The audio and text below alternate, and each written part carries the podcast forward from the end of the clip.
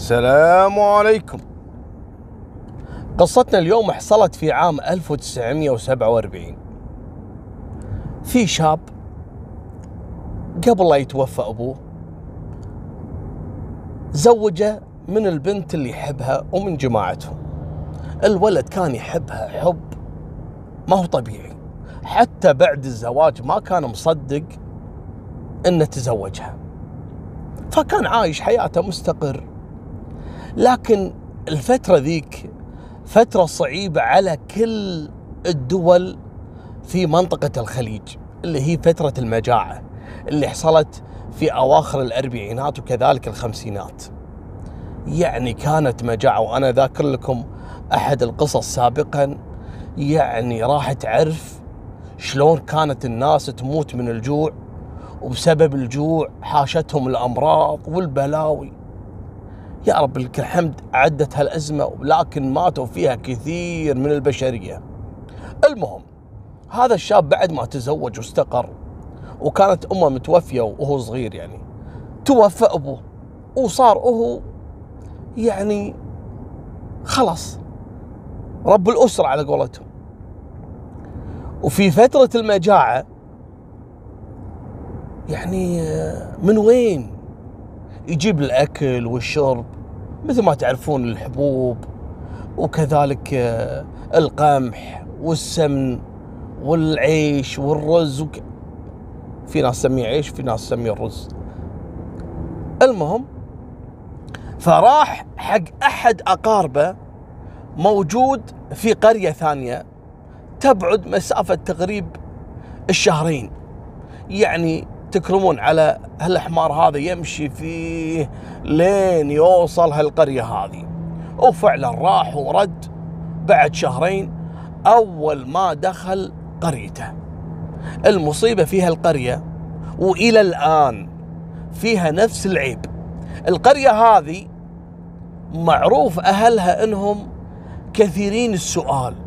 فيهم فضول وفيهم نوع من الحسد. طبعا مو كلهم لكن صارت مأخوذة عليهم هالموضوع هذا. أي واحد يدخل القرية يقعدون يسألون أنت منو؟ ومن وين جاي؟ ورايح المنو؟ وش عندك هني؟ وفوق هذا عندهم ميزة الحسد. لا والله ما هي ميزة. المهم فهذا الولد يوم راح حق أحد أقاربه عطاه خير عطاه ناقة وحمل عليها السمن وال والرز والحبوب القمح وكذا وغيره. وهذا راكب على حمارة وداخل فيهم للقرية بعد ما غاب له شهرين ويتلقاه واحد من أهل هالقرية. وقتها الناس قحط وما في شيء ياكلونه وهذا داخل عليهم تكرمون راكب الحمار ويجر وراه الناقة ومحمل عليها خير من رب العالمين. فتلقاه الرجل هذا وقاعد يسأله من وين لك؟ ومين جبت هذا؟ ومن اللي عطاك؟ ومن اللي عنده؟ ومن كذا؟ هذا الولد الشاب طبعا ما حب يقول حق الناس من وين يجيب هالخير علشان يعني الفقارة في وقتها يعني الناس اللي حاشتهم مجاعة لا يروحون حق قريبة هذا اللي في القرية اللي بعيدة هذه. ويروحون يطلبونه. يعني هذاك أعطاه يعني نص حلاله علشان هذا قريبه يعني. فهو ما يتحمل إنه يجون ناس كذلك من برا من القرى الأخرى وكذا. فما يبلغ أحد من وين جاب الخير. هذا حقد عليه. قال يعني ما تقول لي؟ قال له والله اسمح لي أنا ما أقدر أقول لك. تبي شيء تبي أعطيك منه؟ قال لا لا مشكور ما أبي. إيش سوى؟ ويروح يبلغ رجال الأمن اللي هو الحسود ويقول لهم أنا شفت رجل ما قال لهم منو مع إنه هو يعرفه قال لهم شفت رجل مواصفاته كذا كذا أثناء ما كنت أنا أرعي في الغنم وطبعا الغنم أيامها كانت تموت من الجوع الأرض صارت جرداء. يعني اللي عنده راس راسين هذا زين يطلع منهم فايدة. حتى الناس ما كانت تذبح الأغنام. يعني تحاول إنها تستفيد منها يعني بشتى الطرق لأنه ما في حلال وقتها.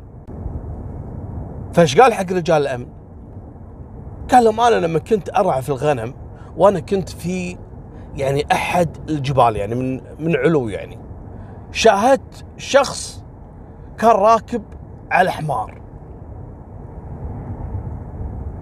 وتشاجر مع شخص ثاني كانت معاه ناقة والناقة كان فيها خير من رب العالم حمله بالخير والرز وال واللي شايلته.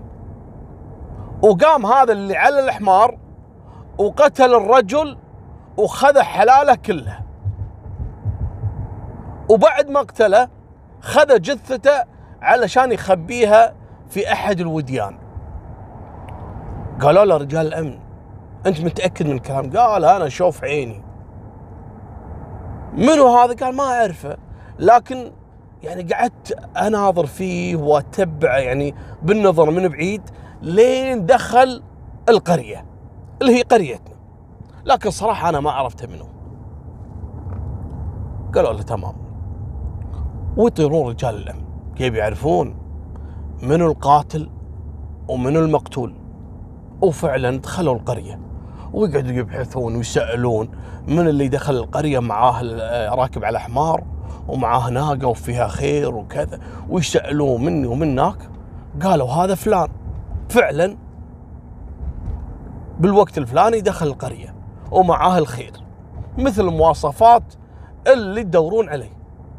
ويروحوا له رجال الأمن ويلقون القبض عليه ويأخذون الحلال اللي عنده ويقعدون يستجوبونه.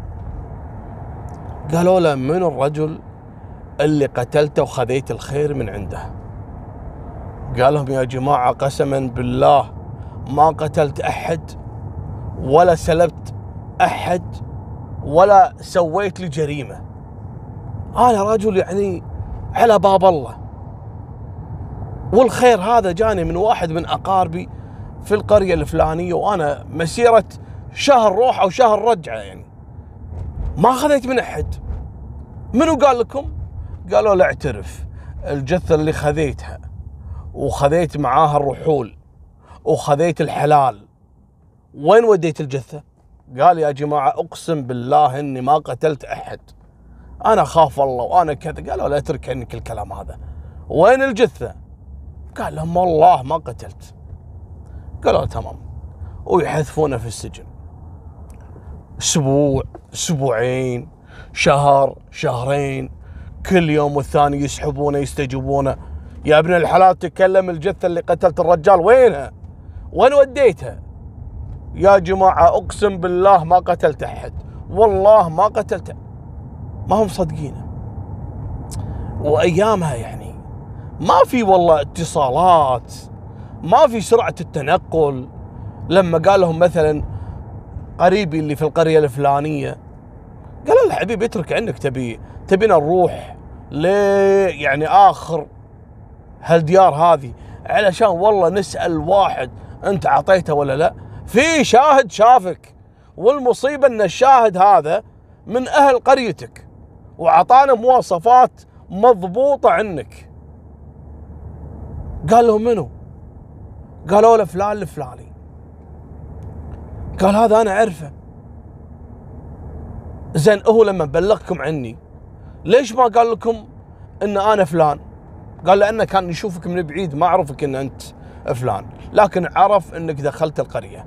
وإحنا يوم جينا وبحثنا عنك ولا فعلا أنت اللي دخلت القرية في الوقت الفلاني ومعاك هال هالناقة وفيها الخير وكذلك أنت راكب على حمار مثل ما وصفك الرجال.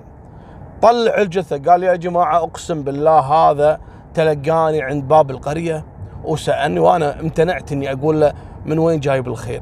أخاف إنه يروحون يشحذون من قريبي وهذا الرجال يعني يعني زين إنه عطاني.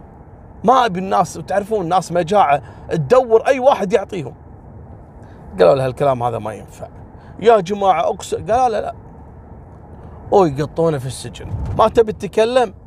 بنسجنك لين تتكلم.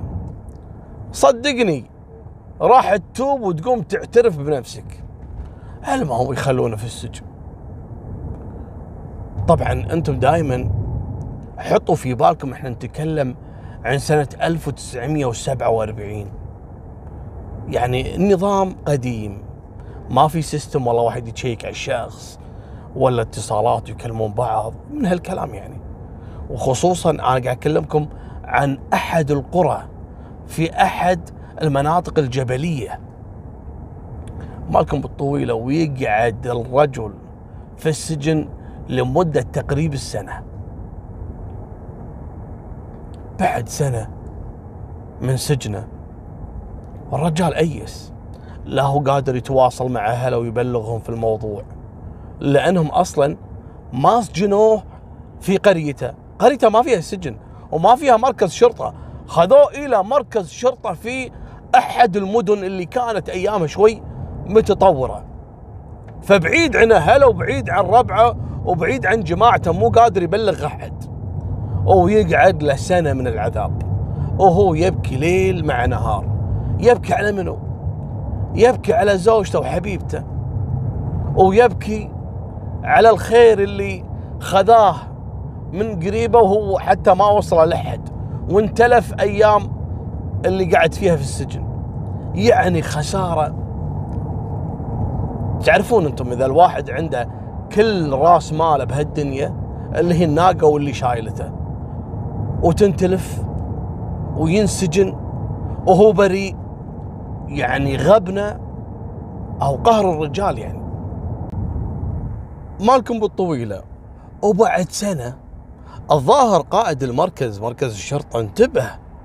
قال هذا المسجون عندنا الحين صار الحين حول السنة لا اعترف ولا شيء. وإحنا أصلا ما جانا بلاغ لا أحد مفقود ولا أحد مقتول ولا شيء. قال يا جماعة اطلقوا صراحة. المهم يدخلون عليه السجن. فلان نعم. قال توكل على الله. روح لأهلك. ما لقينا أحد أصلا قدم بلاغ ولا أحد مفقود ولا أحد مقتول. وإذا تبي ترى ناقتك موجودة برا لكن الحلال اللي كان عليها كله بدأ ينتلف وإحنا وزعناه حق الناس الفقارة. أحسن ما يعني نرمي. قال لهم جزاكم الله خير. شو يسوي؟ ويروح لأهله. طبعا زوجته ما كانت تدري هو وين اختفى. راح بيته ما لقى زوجته ويروح بيت اهلها ويدخل على عمه وينصدمون يحسبونه ميت وكان مسوي له عزاء وكذا. انت وين كنت؟ وين كنت مختفي؟ قال أنا خذوني الشرطة ودوني مدينة الفلانية. واتهموني إني سارق سالب واحد وقاتل لي رجال. وهذا مبلغ علي واحد من أهل القرية إن قال فلان الفلاني حسبي الله عليه حاسدني ومن هالكلام. المهم طبعا طلع من السجن متدمر نفسيا على الظلم اللي وقع عليه. قال أنا مستحيل إني أترك حقي. وفعلا وفي الليل وبنفس اليوم اللي اطلقوا صراحة. وياخذ له سلاح اللي هو الشوزن هذا مال الصيد.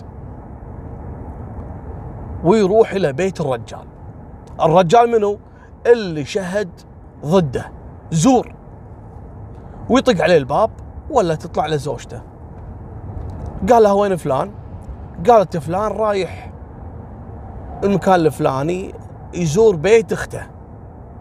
قال لها ماشي. ويروح إلى بيت أخته. بيت أخته الشاهد الزور وينتظر عند الباب. لين على وجه الفجر. ولا هذا اللي طالع راكب حمارة ويتمشى رايح بيته. ويطلع على صاحبنا. المقهور. ويحط السلاح في بطنه. يكلمه أنت ليش شهدت ضدي؟ أنا شنو سويت لك؟ قال والله سامحني يا أخوك. تكفى يا أخوك التوبة تكفى تكفى. قال تكفى شنو؟ أنا سجنت سنة تعذبت حرمتني من أغلى الناس عندي في الدنيا زوجتي وراح علي الحلال اللي أنا أصلا أخذته من أحد أقاربي. شهرين مسيرة شهرين. يلا وصلت بالحلال. وانت حاسدني عليه. تتهمني أني قاتل رجال وسالبة. ما تخاف الله. تكفى يا أخوك تكفى. تكفى يا, طالبه منك. تكفى تكفى. قال تكفى. أو يخرشه في بطنه. وطلقة طلقتين ثلاثة لين فض الأحشاء اللي في بطنه.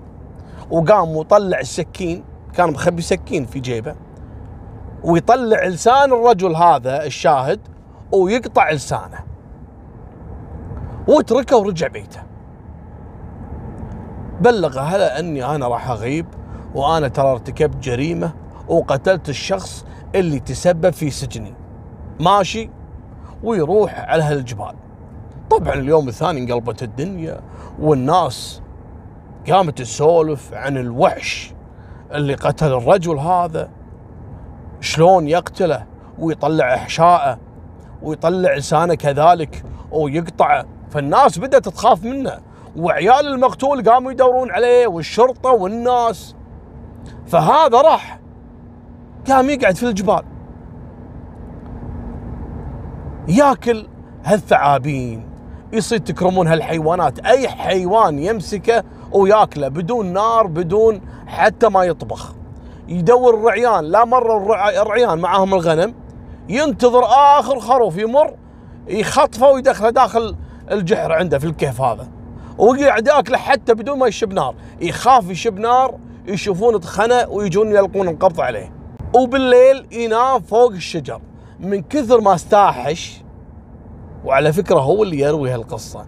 من كثر ما استاحش يقول بالليل أشوف الجبال مثل أشباح. يعني عاش رعب بروحه لين خلاص طقت شبده. ما تحمل. شهر شهرين. قام شو يسوي؟ بالليل يتسلل يروح لين زوجته ياكل ويشرب عندها ويرجع مرة ثانية ينام في هالجبال.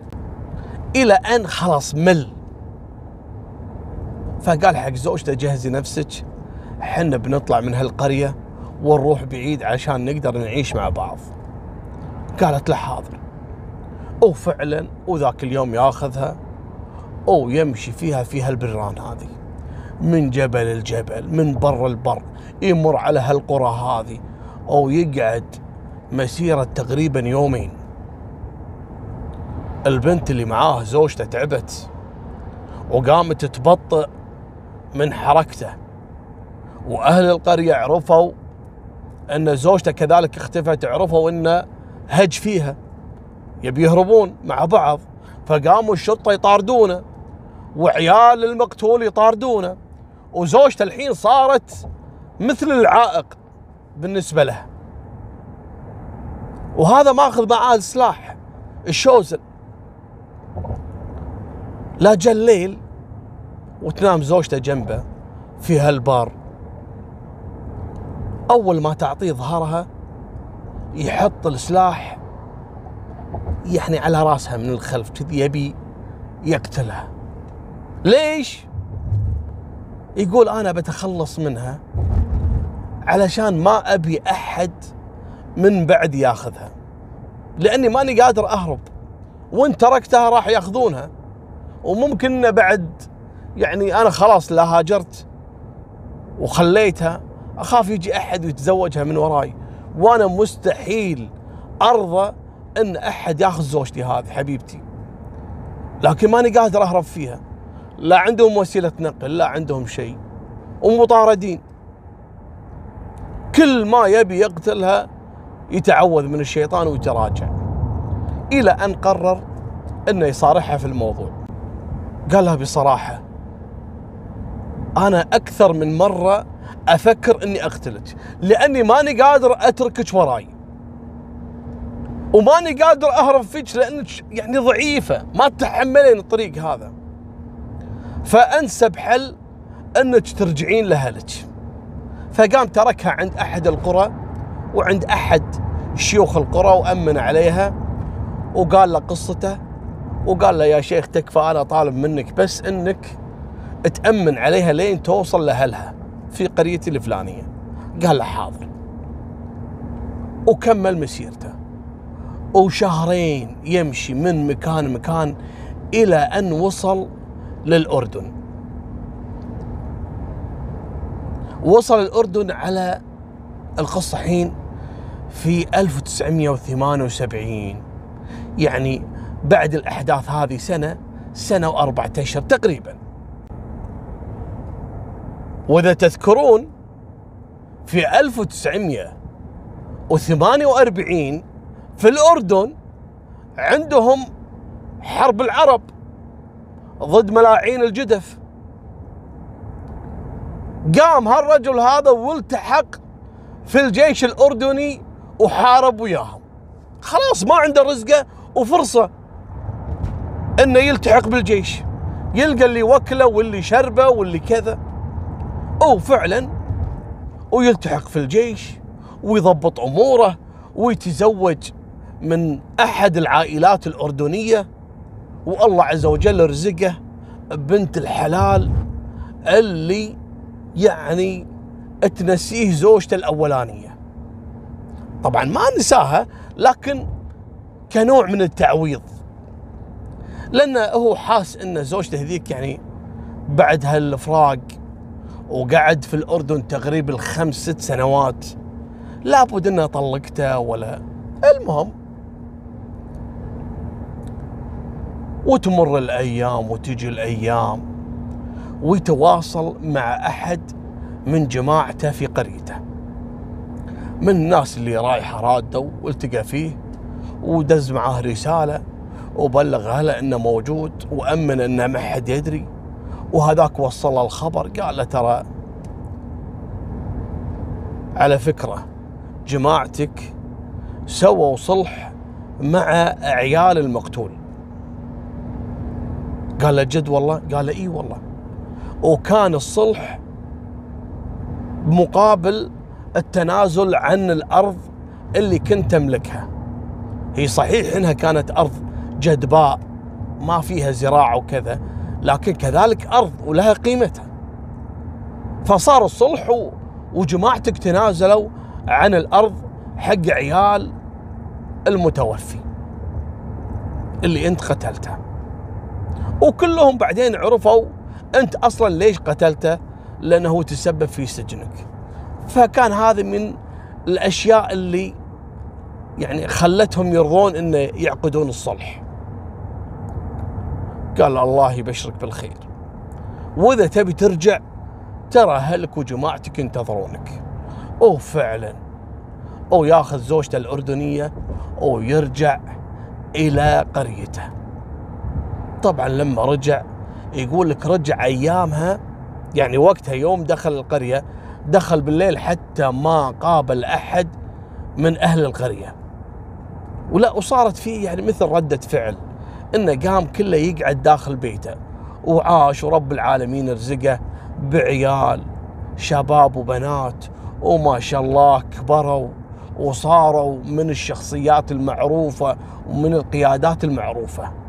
إلى أن كبر هالشايب هذا وتوفى عام 2015 وهذه كانت نهاية سالفتنا. وفمان الله مع السلامة.